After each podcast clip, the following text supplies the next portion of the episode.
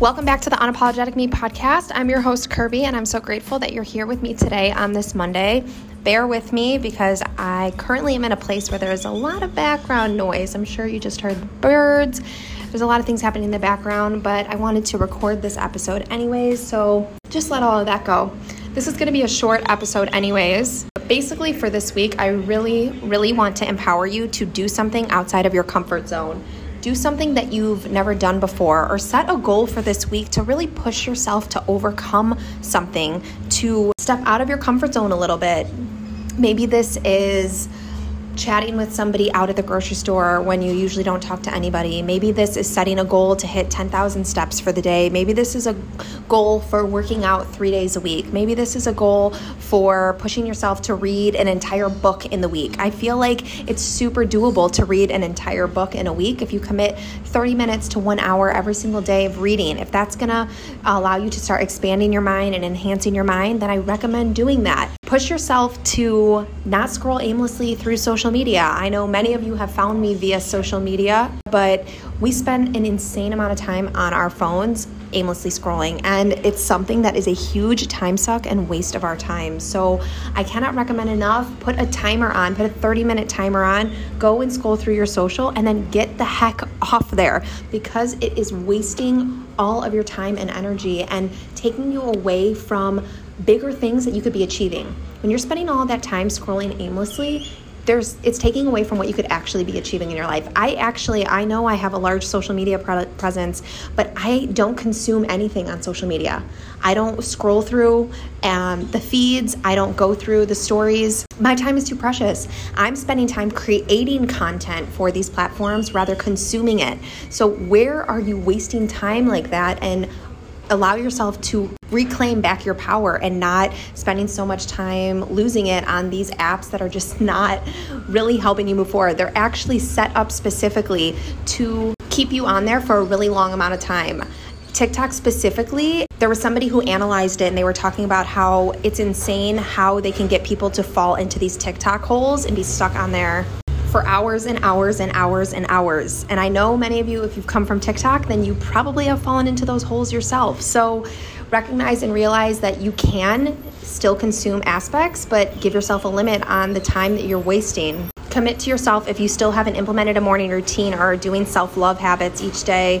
Commit to yourself 15 minutes a day of just journaling, connecting with yourself. How about 15 minutes of just sitting in silence with some Hertz frequencies on and seeing how you feel afterwards? How about 15 minutes of just deep belly breathing and reconnecting with your body?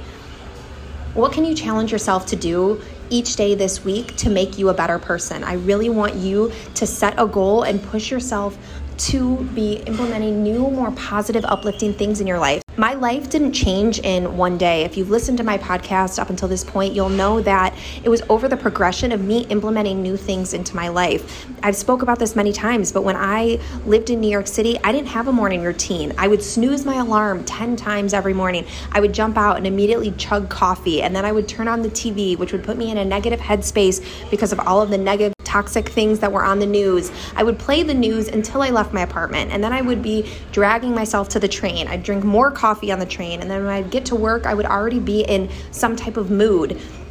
When I switched that to waking up, making my bed, meditating, journaling, gratitude, affirmations, those small things that I started five years ago have pushed me to get to where I'm at now, but they didn't happen immediately.